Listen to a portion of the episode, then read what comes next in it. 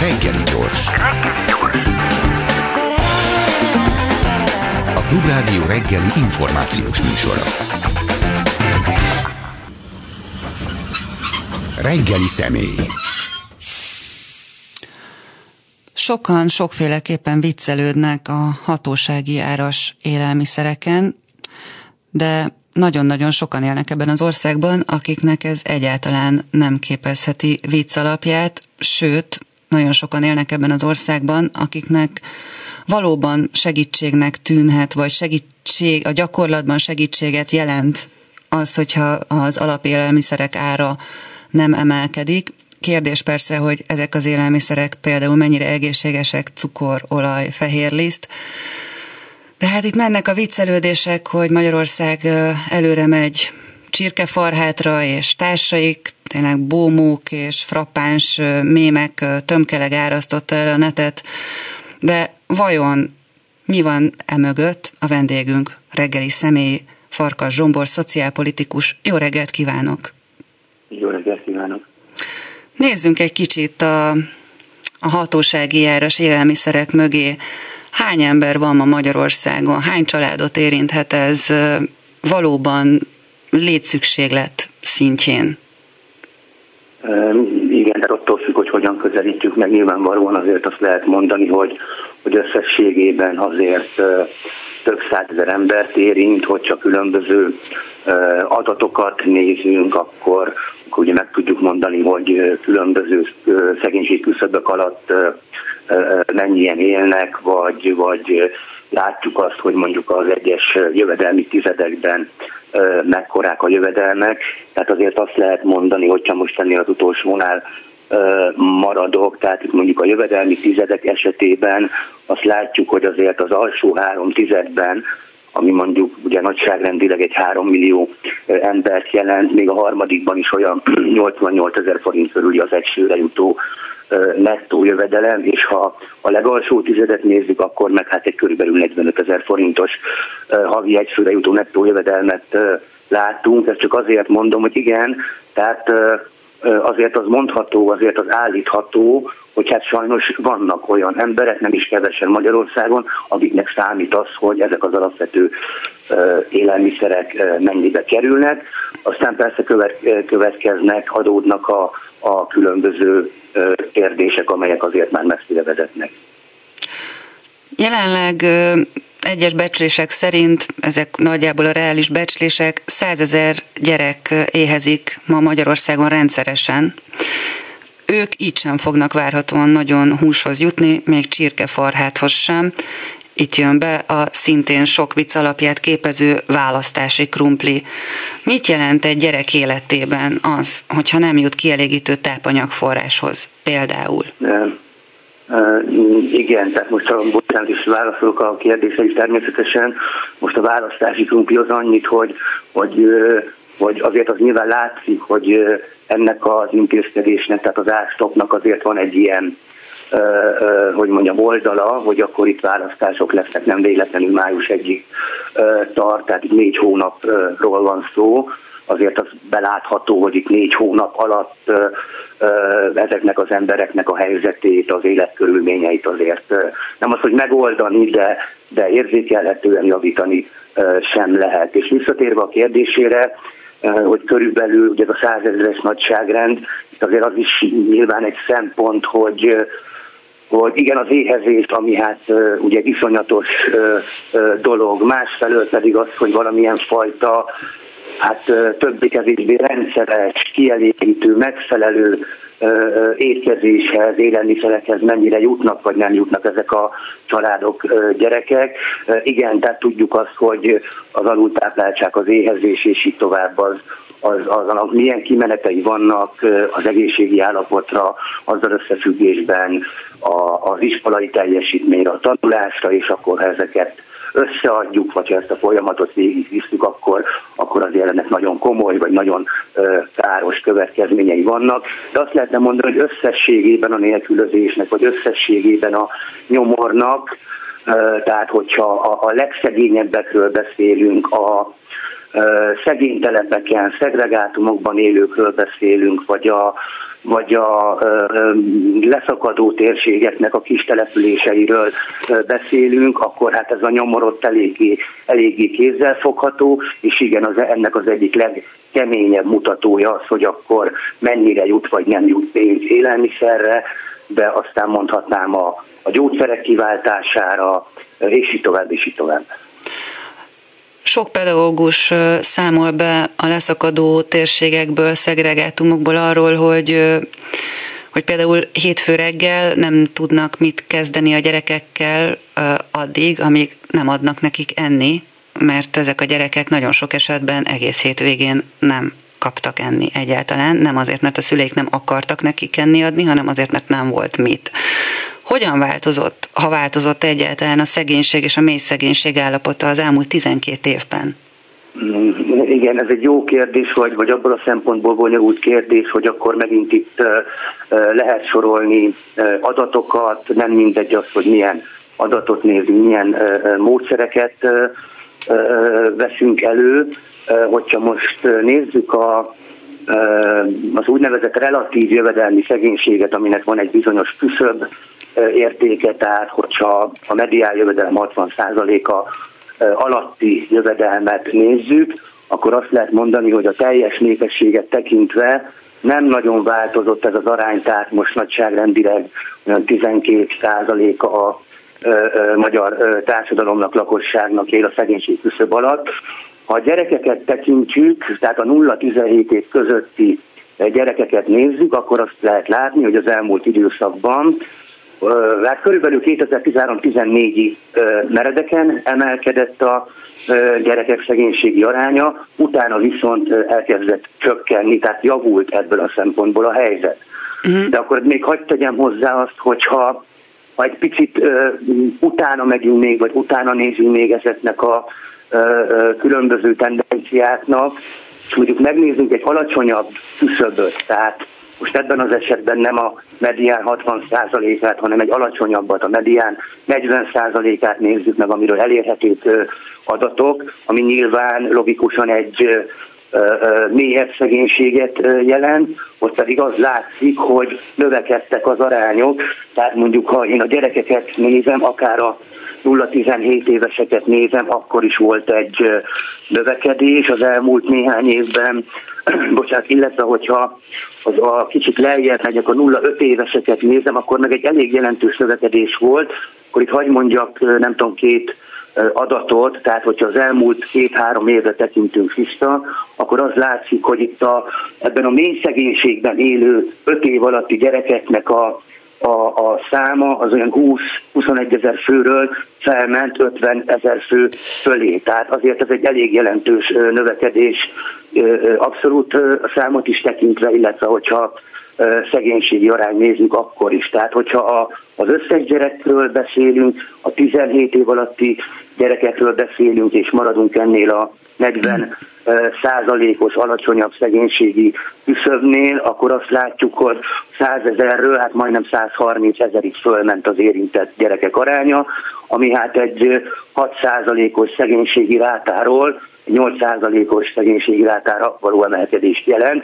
Hát csak azért mondom, hogy hogy egyfelől igen lehet azt látni, és nyilvánvalóan van egy ilyen fajta politikai kommunikáció is, hogy akkor itt sok mindenben javult a helyzet, és valóban, ha megnézzük néhány adatot, láss például a, az általában hivatkozott gyerekszegénységi arányt, akkor ott valóban történt egy javulás, de mondjuk ha, ha kicsit mélyebbre ásunk, akkor azért nem feltétlenül ilyen, ilyen tiszta a kép, vagy ha mondjuk magyarországi cigány népességet nézem, akkor nekik még mindig körülbelül a harmaduk él jövedelmi szegénységbe, ami hát ugye majdnem háromszorosa az átlagnak. Tehát, hogy azért ilyen típusú problémák azért eléggé vannak, eléggé komolyak, és akkor, ha még egy mondat erejéig vissza kanyarodhatok arra, hogy a, a vidék szegénysége, a leszakadó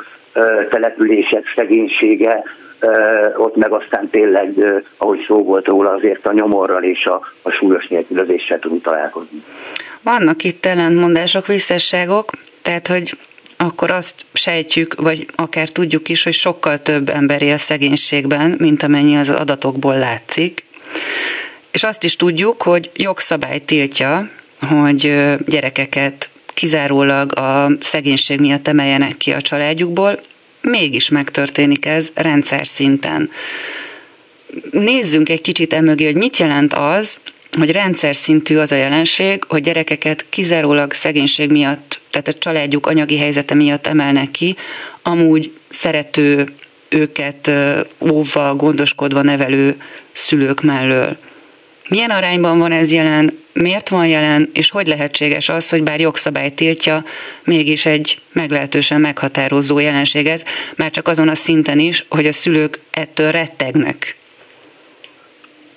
Igen, elég komplex a, a kérdés, és, és nem is nagyon tudnék erre én úgy egyszerűen válaszolni, egyfelől nemrég. Igen, tehát ugye jogszabály tiltja, a gyermekvédelmi törvény kimondja, illetve nem régiben éppen egy jogerős bíróság is ítélet erősítette meg azt, hogy akkor ezt a gyakorlatot nem lehet csinálni, és igen, ezzel együtt ez azért van, erről lehet tudni. Én azt mondom, hogy nagyon nehéz ezt megítélni olyan szempontból, hogy szerintem legalábbis igen, vannak olyan helyzetek, amikor egyszerűen nincs más megoldás, és a nélkülözés miatt annak a gyereknek sajnos sok helye van máshol, akár ugye intézményben, vagy, vagy utána esetleg nevelőszülőnél, de, de hát nyilván, és ezt azért a gyermekvédelmi szakemberek, illetve a gyermek jóléti alapellátásban dolgozó szakemberek nálam sokkal jobban tudják, tapasztalják ezeket a jelenségeket. Másfelől igen, mindig fölmerül a kérdés, hogy lehetette volna ezt a súlyos helyzetet, nélkülözést, ami oda vezet, hogy a gyereket ki kell emelni, valamilyen módon kezelni, mérsékelni. Fölmerül a kérdés, hogy az, ez a jelzőrendszer, illetve hát konkrétan a gyerekjóléti alapellátás megtette mindent, meg tudott mindent tenni, elegendőek-e az eszközeik arra, hogy ezeket a helyzeteket kezeljék és megelőzzék a családból való kiemelést. Hát azért mondom, hogy nagyon komplex a kérdés, és nem egyszerű erre válaszolni. Van időnk belemenni. egy... Tessék, bocsánat, Van igen? időnk belemenni. Jó, akkor, akkor igyekszem. Uh, igen, tehát, hogy nyilvánvaló, hogy a fő cél az az, hogy ne kerüljenek ki gyerekek ilyen ok miatt, szegénységi vagy anyagi okok miatt uh, a családból, és utána ugye megint nagyon nehéz azt megítélni, hogy mi az a pont, amikor már ki kell venni egy gyereket, és akkor megint mondanám azt, hogy és egyébként meg milyen eszközökkel, milyen erőforrásokkal, kapacitásokkal tud dolgozni rendszer szinten a gyerekjóléti alapellátás. Én azért azt gondolnám, hogy, hogy azért az esetek nagy részében hát sajnos, sajnos azért hiányoznak ezek a, ezek a feltételek, hogy hatékony szolgáltatást lehessen nyújtani, hogy az a szolgáltatás valóban eredményes legyen ebből a szempontból, hogy akkor ezeket a típusú anyagi problémákat lehessen kezelni, mérsékelni, Ugye egy gyakori például az adományosztás, hogy akkor akár civil szervezetek is, sőt, nagyon gyakran civil szervezetek igyekeznek adományokat szerezni családoknak, hogy akkor legyen meg a kiságy, és akkor legyen meg a, a szükséges felszerelés, hogy legyen élelmiszer, és így tovább, és így tovább. Ugye ez tud működni lokális szinteken, tud működni adott közösségekben, és hát azt látjuk sajnos, hogy egyre nagyobb szükség van erre. Ezzel csak azt szeretném mondani, hogy mindez ugye nem elég arra, hogy ezeket a típusú rendszer szintű problémákat kezeljen. Amikor egy gyereket kiemelnek a családból, az normális, normális, tehát elfogadható esetben azért történik, mert a családban olyan konfliktus, olyan helyzet áll elő, ami az ő egészséges testi-lelki fejlődéshez való jogát veszélyezteti. Ezekben az esetekben célja a, az állami gondozó nevelő intézeteknek, illetve a nevelőknek az, hogy egy ponton lehetőség szerint a gyereket hazagondozzák. Na most, hogyha egy gyereket kizárólag a szegénység miatt emelnek ki a családjából, akkor vajon milyen esélye van egy hazagondozásnak? Így van, és a hazagondozás azért, azért nem mondanám, hogy nagyon-nagyon eredményes ebben a, a mostani rendszerben. Igen, teljesen jogos a, a, a kérdés, illetve az állítás, tehát, hogy ugye először a gyerekbe alapellátásba kerül, és akkor tulajdonképpen hát egy ilyen átmeneti jelleggel, krízis jelleggel kerül el otthonról, és igen, az a cél, hogy akkor a fennálló problémát azt orvosolják. Igen, nem fogják tudni nyilvánvalóan megoldani a adott családnak a anyagi helyzetét, a jövedelmi szegénységét, a nélkülözését, stb.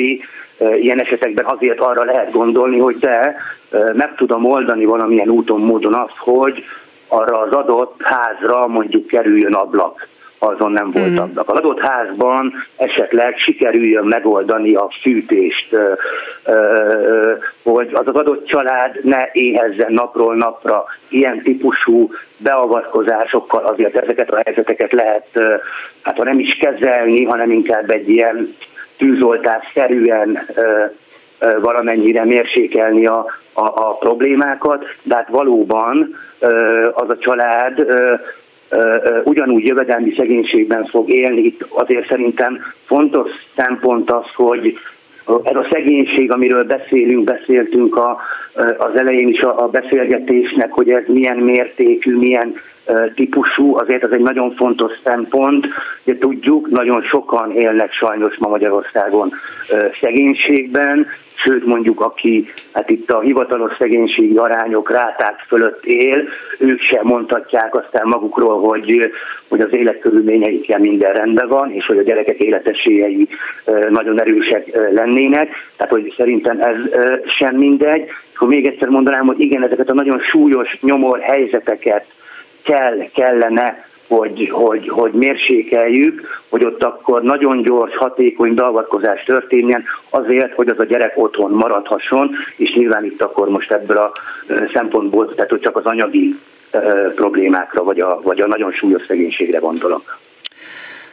Nem olyan régen beszélgettünk Filipov Gáborral, ő volt a reggeli személyünk egy-két hete, arról, hogy a szegénység öröklődik, ő, ő ott kezdte, hogy ez már tulajdonképpen a pre, tehát a szülés előtt megtörténik, tehát tehát már azelőtt, hogy az ember, a, a, a mély szegénységbe születő gyermek megszületne, már elkezdődik ez a, a terhes gondozással, a terhes vitaminokkal, és úgy általában a, a, hát igen, hogy mennyire gondozott egy terhesség, és, és, és milyen egészségügyi állapotban jön a világra az adott gyermek.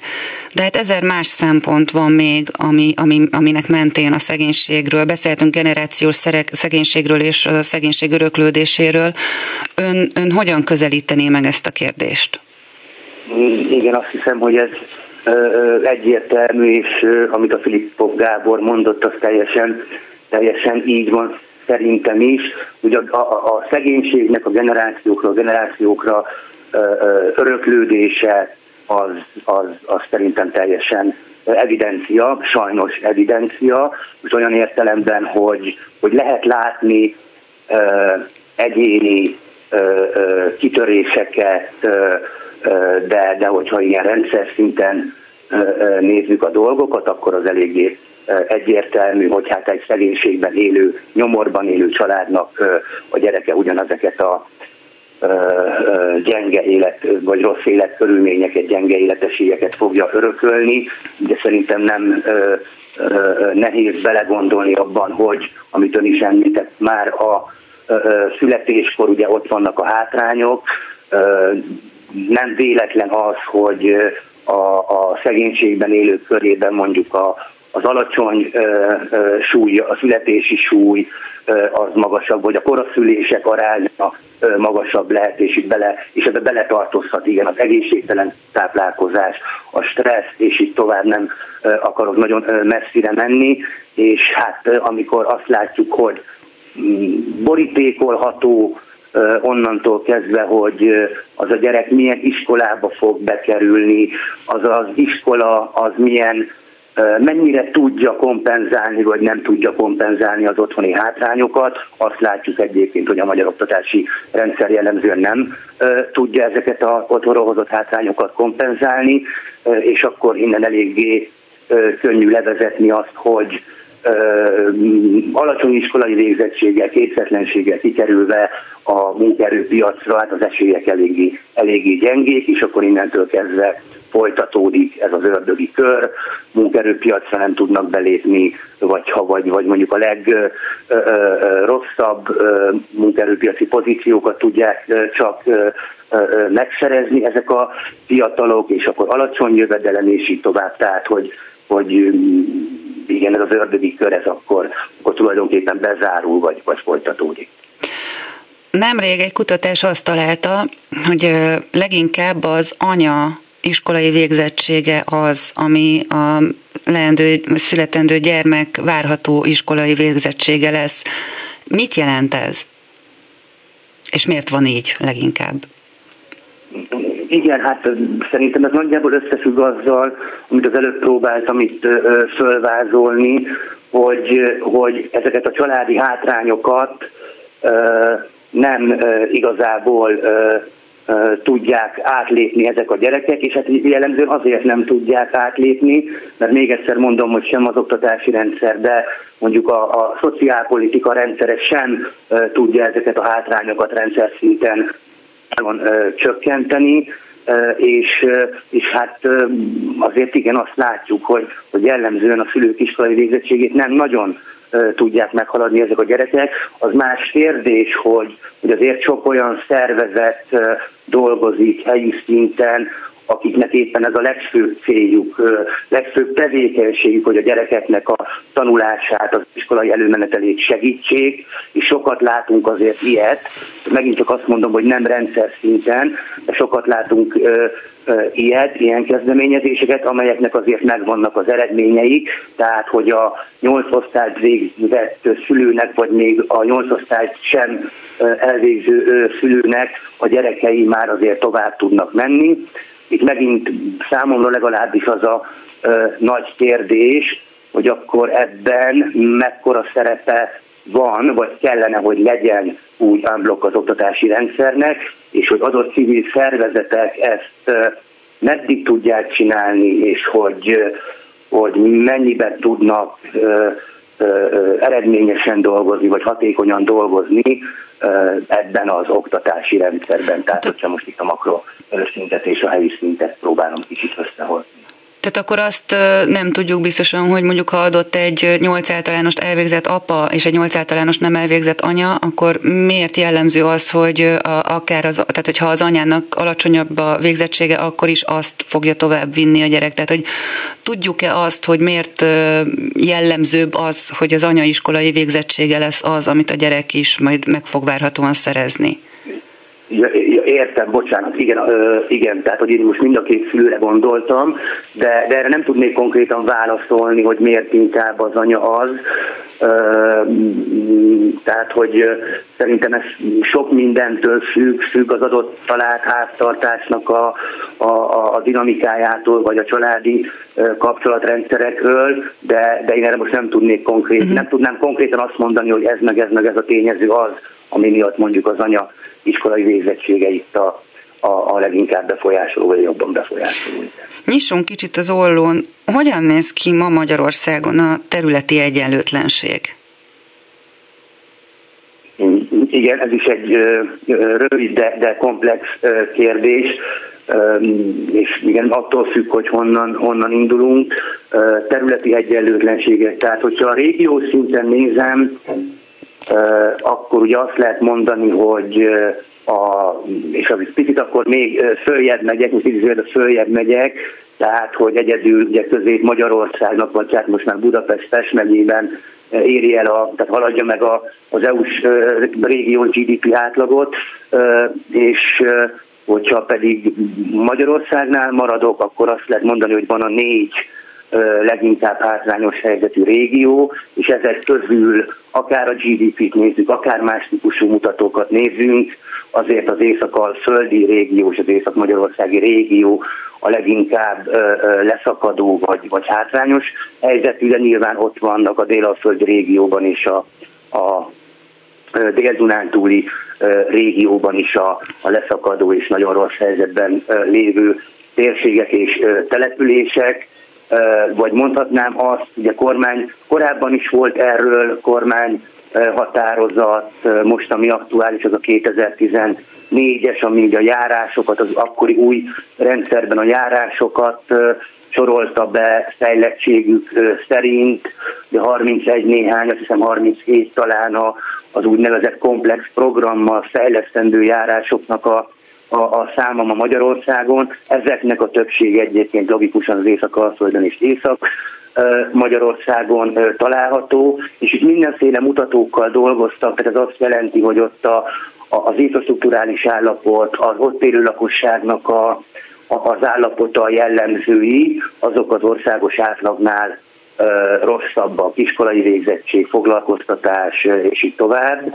Ö, tehát ez tud lenni szerintem egy ilyen talán fontos mutató vagy fontos szempont, vagy amikor a települési lejtőt nézem, hogy akkor az a, a, a rossz helyzetű térségekben lévő kis települések, apró falvak, gettósodó térségek, gettósodó falvak, azok, azok mennyire rossz helyzetben vannak, akár még egyébként az adott járási székhelyhez képest is, de mondjuk az országos átlagot nézzük, vagy, vagy, vagy az ország nyugati felét nézzük, akkor azért elképesztően nagy, nagy különbségek vannak területi szempontból.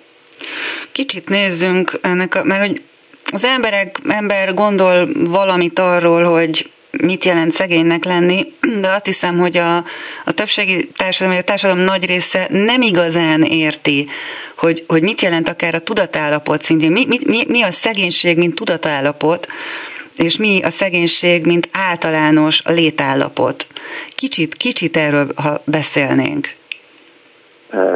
Igen, ez jó kérdés, nem mintha értenék mindenhez. Én azt gondolnám, hogy az egyik ilyen nagyon fontos jellemző az, a, az az úgynevezett jövőképnek a hiánya, vagy a céloknak a hiánya, vagy a reményvesztettség, vagy a totális motiválatlanság.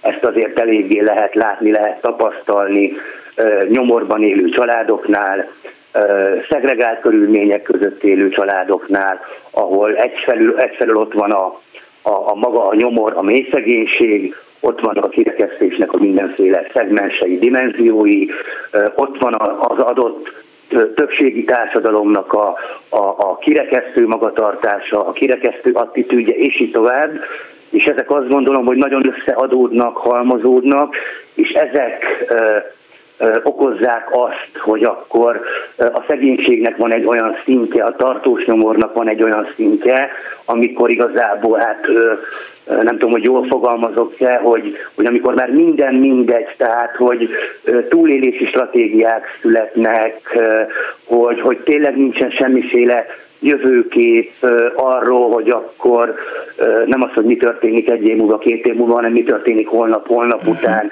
Nincsen semmiféle remény abban, hogy mondjuk a gyerek a tanulás által majd ki fog tudni emelkedni a, a, a nyomorból, a családnak, a, vagy a közösségnek az adott helyzetéből, ezért is lehet egyfajta bizalmatlanság mondjuk az iskolával szemben, uh-huh. vagy adott ellátásokkal, intézményekkel szemben, tehát hogy az a fajta, nem tudom, tudatállapot, vagy az a fajta uh, érzés talán, hogy, hogy, hogy igazából nem sok értelme van csinálni semmit, mert hogy egyszerűen nem fog tudni egyről a kettőre lépni, és ez azt hiszem, hogy eléggé jól érzékelhető akkor, amikor látjuk az elkallódó gyerekeket, az iskolából kimaradó gyerekeket, és mondjuk látjuk a különböző devianciáknak a megjelenését vagy erősödését.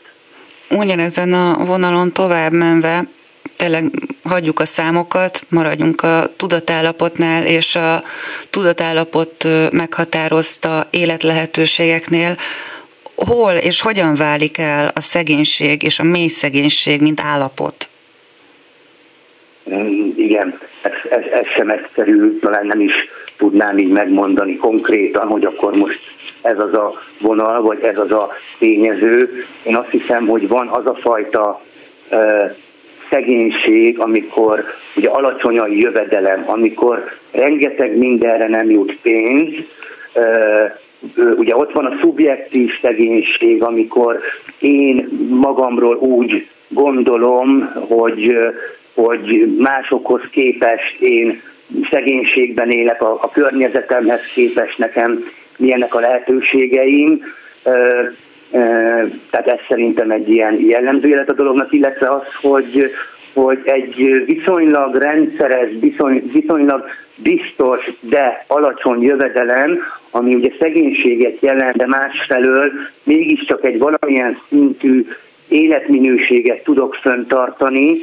A gyerekeimnek egy nem magas, nem jó, de mégiscsak valamennyire biztos, valamennyire mégiscsak kiszámítható élet, életkörülményeket tudok föntartani, biztosítani, és azt gondolom, hogy ehhez képest nagyon más az, amiről már beszéltünk, hogy, hogy egyáltalán nincsen jövedelem, hogy rendszertelen jövedelem van, alkalmi munkák vannak, a, vagy mondjuk a nagyon alacsony segélyek vannak, amikor nélkülözés van, és így tovább, és így tovább. És ugye, hogyha ez az állapot tartós, már pedig sok-sok esetben, sok, nagyon sok család esetében tartós, akkor, akkor azt gondolom, hogy, hogy ez vezethet ahhoz, vagy e, e, erre mondhatjuk azt, hogy akkor ez a fajta totális mély szegénység vagy kilátástalan nyomor áll fenn. Ha valakinek esetleg sikerül kitörni a szegénységből, az arányaiban mennyire tartós eredmény? Tehát mennyire fordul elő az, hogy sikerül kitörni, és, és aztán visszacsúszik az ember?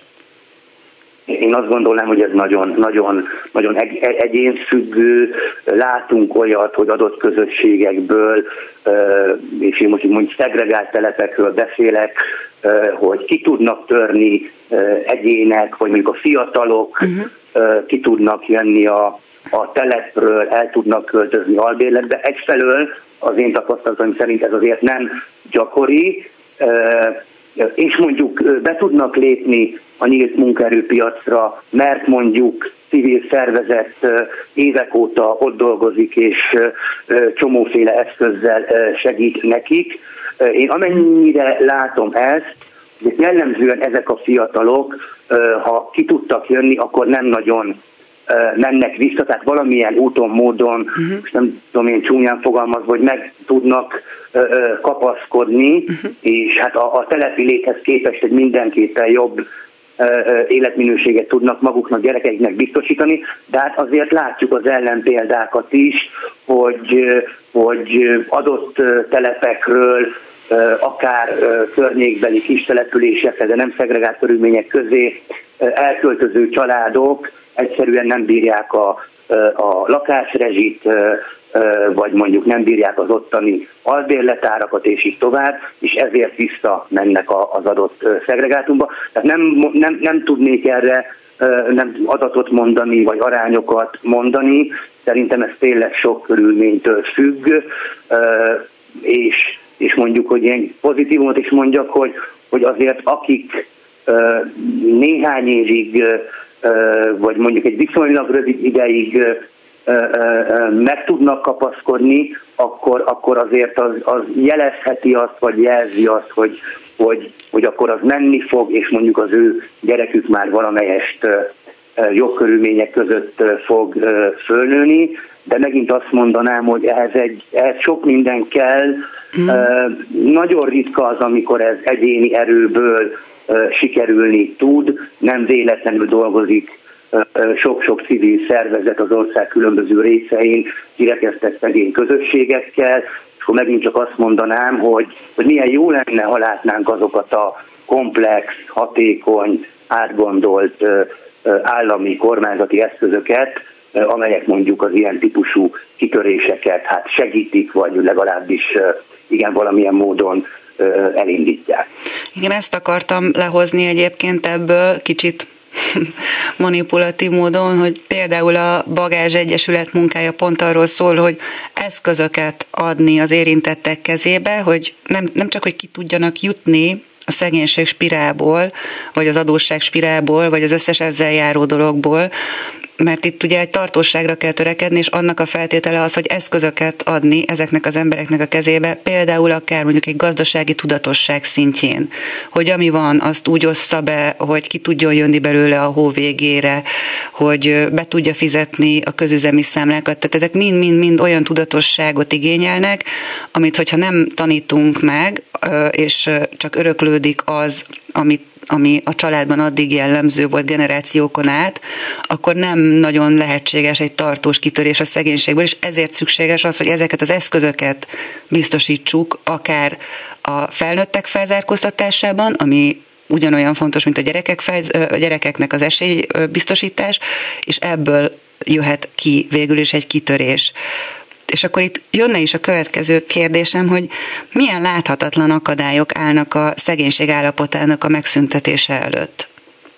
Láthatatlan akadályok, aha. Jó kérdés, és akkor el is mindjárt próbálok válaszolni.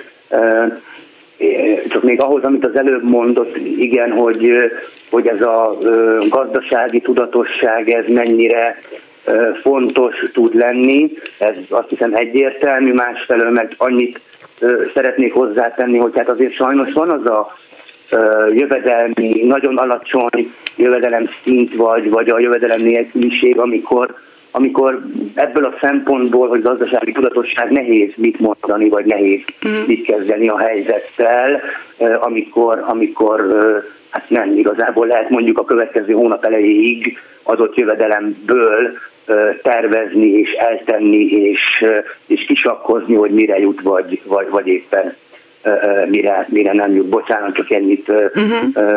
zárójelben. És igen, hát ezek a láthatatlan akadályok, milyen jó lenne ezt végig gondolni, hát, hát szerintem összességében, amikről eddig beszéltünk, azok úgy ott vannak a szegénységben élők körül. Na most, ha esetleg arra gondolunk, hogy a többségi társadalom hogyan viszonyul a szegényekhez, a szegények egy részéhez mondjuk így, vagy hogy milyen falakat építenek esetleg, vagy mondjuk az ellátó rendszerek azok mennyire kezelik, vagy nem kezelik ezeket a, a, a problémákat, ugye ez, erről is volt már szó, akkor én ilyenekre tudnék gondolni, tehát hogy, hogy hogy a szociális alapszolgáltatások, illetve mondjuk a segélyek, vagy volt szó a gyerekjóléti alapellátásokról, azok, azok mennyire tudják valóban ténylegesen hát csökkenteni, mérsékelni ezeket az akadályokat, vagy egyszerűen csak annyit tudnak tenni a sok-sok probléma miatt, amiről már szintén volt szó, hogy, hogy, hogy, hogy hát ilyen tűzoltás jelleggel krízis helyzeteket kezeljenek, vagy az, hogy a, ugye a, a különböző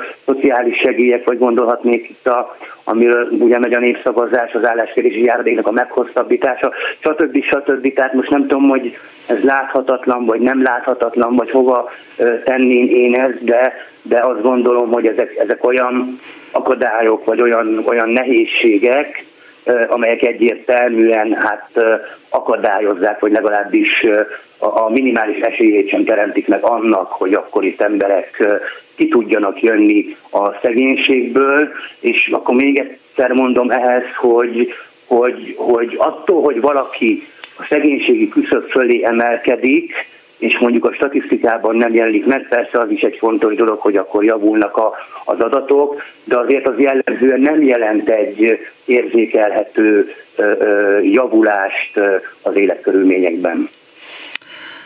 Ha maradunk a, a konkrétumoknál, hogy egy kicsit kézzelfoghatóvá tegyük a képet a hallgatóknak, akkor mit mondana, miért rosszabb egy szegény roma, mint egy azonos anyagi helyzetű szegény fehér ember helyzete, életkilátásai? Igen, tehát egy roma és egy nem roma embernek az élete. Hát ugye, hogyha most maradok, akkor konkrétumnál látjuk azt, hogy amit mondtam az elején, hogy a magyarországi cigányságnak, ami legyen 7-800 ezer ember nagyságrendileg, körülbelül a harmada él jövedelmi szegénységben. Azt is tudjuk, hogy azért a szegregátumokban, szegény telepeken nyilván nem kizárólag, de azért jó részt cigány emberek élnek, és igen, hogy miért rosszabb az ő helyzetük, azon túl, hogy azért a körükben a tartós nyomor az eléggé ott van, azért ez nem véletlen, tehát hogy, hogy egy nem roma szegény ember azért nem kap olyan fajta reakciókat a többségi társadalomtól, mint a romák kapnak.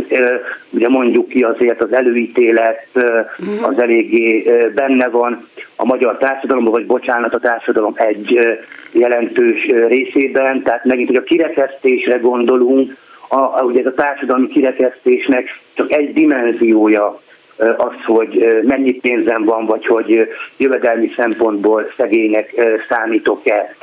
Az, hogy, hogy és igen, azt is tudjuk, hogy ott van a képzetlenség is mondjuk a, a roma emberek egy részét tekintve, és akkor megint ezeket, hát ezek De hogy azonos képzettséggel, tehát fogunk egy fehér fiatal embert, egy roma fiatal embert, mind a kettőnek mondjuk egy civil szervezet biztosít egy tisztes, ápolt, rendes ruházatot mondjuk egy állásinterjúra, elmennek ugyanarra az állásinterjúra azonos végze, iskolai végzettséggel, azonos anyagi háttérrel, és valahogy a fehér fiatalnak mintha jobbak lennének az esélyei. Igen, azt hiszem, hogy ez egyértelmű, tehát ez, ez egy része a problémának, tehát hogy van egy ilyen fajta munkaerőpiaci diszkrimináció, és akkor mondjuk azt, hogy ez a fajta diszkriminációs gyakorlat Bizonyos esetekben egyébként rendszer szintű rasszizmus is ott van elég rendesen a mhm. különböző társadalmi arrendszerekben és intézményekben. Másfelől meg visszatérve csak egy mondat erejére arra, hogy, hogy, hogy mondjuk igen, és itt, amit ön említett példát, ez azért eléggé átlátható és jó példa, hiszen ahogy említette, itt akkor azonos képzettséggel jelentkeznek egy adott pozícióra, itt ugye egyértelmű a a, a munkaerőpiaci diszkrimináció, de mondjuk ha megnézzük azt, hogy a korai iskola elhagyók, van egy ilyen mutató, vannak ilyen vállalásai Magyarországnak. A roma fiataloknak körülbelül kétharmada korai iskola elhagyó, a teljes népességet nézzük, vagy hát a fiatal, a adott fiatal roma és nem roma népességet nézzük együtt, körülbelül 10%-os az arány, iszonyat nagy a különbség. Mint lehetne arról beszélni, hogy ez miért van így, hogy miért esik ki ennyi cigány gyerek, cigány fiatal idő előtt a, az iskolából. Megint csak sok-sok komplex problémát lehet idehozni. Az intézményrendszernek az attitűdjét is és a hiányait is ide lehet hozni, és akkor tényleg csak annyi, hogy, hogy hát ezek a típusú hátrányok, lemaradások, ezek nagyon összeadódnak, és ugye a roma, társ, roma népesség felé pedig ott van azért az elég komoly, a többségi társadalomtól érkező elég komoly kirekesztő attitűd, amivel valamit kellene csinálni, igen. Mindezek tükrében mennyire politikai akarat kérdése lenne a változás, vagy mennyivel komplexebb ennél ez a kérdés, illetve mit lehetne elérni egy erős politikai akarattal, és körülbelül mennyi idő lenne az, amíg mondjuk a, a társadalom szövetének ez a legszegényebb egyharmada szignifikáns mértékben megérezni azt, hogy tágulnak a lehetőségei, kinyílik a világ, jobban látja a máról a holnapra lehetőségeit. Tehát, hogy ez mennyire politikai akarat kérdése, és mit érhet el egy, politi- egy erős politikai akarat, hogyha tényleg egy, mondjuk egy kormány azt mondja, hogy na, akkor most mi felszámoljuk mondjuk a mély szegénységet. Igen, ez is egy jó kérdés, már csak azért is, mert mert ha most így visszatekintek az időbe, azért mondjuk csak maradjunk a rendszerváltás utáni mm. időszaknál, azért erre olyan nagyon komoly politikai akarat nem volt, felbuzdulások voltak, aztán igazából nem történt semmi. Én azt gondolom, hogy de a politikai akarat az szerintem egy, egy ilyen alapvető, de nem elégséges feltétel vagy, vagy körülmény. Mi még korábban 2010 előtt, 2005-ben, 6-ban Fergé a vezetésével uh-huh. dolgoztuk ki a úgynevezett gyerekszegénység elleni programot, amit aztán az akkori uh, parlament el is fogadott. De akkor egy generációs programban gondolkodtunk, egy 30 éves programban, uh, vagy 25 éves programban gondolkodtunk pont azért, uh, mert hogy mert hogy nyilvánvalóan tudjuk, evidencia, ez nem megy egyik napról a másikra, tehát hogy mi abban gondolkodtunk, hogyha a gyerekek, és a legkisebb gyerekektől kezdve megkezdődnek a különböző beavatkozások, egyrészt szolgáltatások terén, pénzbeli ellátások terén, tehát komplex módon, akkor majd ez egy generáció múlva, vagy mondjuk tíz év múlva, húsz év múlva komoly eredményeket tud majd okozni. Na most ehhez azért alapvető fontosságú ugye a pénz, a forrás, amihez természetesen kell azért eléggé komoly politikai akarat. Nekem mindig nagy kérdés az, most is vannak különböző programok, projektek, jellemzően település szinten, néhány esetben járási szinten, amelyek a mély szegénységet próbálják helyi szinten csökkenteni, mérsékelni, lehetőséget próbálnak teremteni az ott élőknek, de, de nekem az a kérdés, hogyha a makroszinten, rendszer szinten nem látjuk ezeket az eszközöket, ha nincs mögötte egy ilyen, hát mondjuk azt, hogy nem tudom, kormányzatokon, ciklusokon átívelő akarat, nincs mögötte egyfajta stratégia, komplex stratégia, akkor meddig lehet jutni ezekkel a, a kezdeményezésekkel. Tehát, hogy igen, én azt gondolnám, hogy a politikai akarat nyilvánvalóan nem a kommunikáció szintjén, hanem uh-huh. akkor kiszámítható módon, tervezhető módon jelentős forrás téve az akarat mellé mögé, az szerintem egy alapvető fontosságú feltétele a dolognak, vagy lenne egy dolognak, és akkor ebbe beletartozik az, hogy valamit kezdeni kéne a közoktatás rendszerével, és így tovább vagy akár a civil szervezetek komolyan vett szervezetfejlesztés, kapacitásfejlesztése is sokat számítana. Minden esetre mindenkinek erősen javasolható az, hogy bármilyen csirkefarhát vagy választási krumpli kérdését azért ennek a beszélgetésnek a tükrében szűrje át magán még egyszer. Farkar Zsombor szociálpolitikus volt a reggeli személyünk, akinek nagyon-nagyon köszönöm ezt a beszélgetést. Valószínűleg nem volt könnyű végighallgatni, de azt gondolom, hogy szükséges, hogy ilyen beszélgetéseket végig végighallgassunk. Köszönöm szépen. Én is köszönöm. Viszont hallásra. Hallgatóinknak pedig köszönjük szépen az egész reggelen áttartó figyelmet. A mai műsor készítésében részt vettek a műsorvezetők Selmeci János és Mérő Vera, valamint Kelecsényi Krisztina, Bíró Kristóf és a szerkesztő Bálint Judit. Köszönjük a figyelmet, viszont halásra!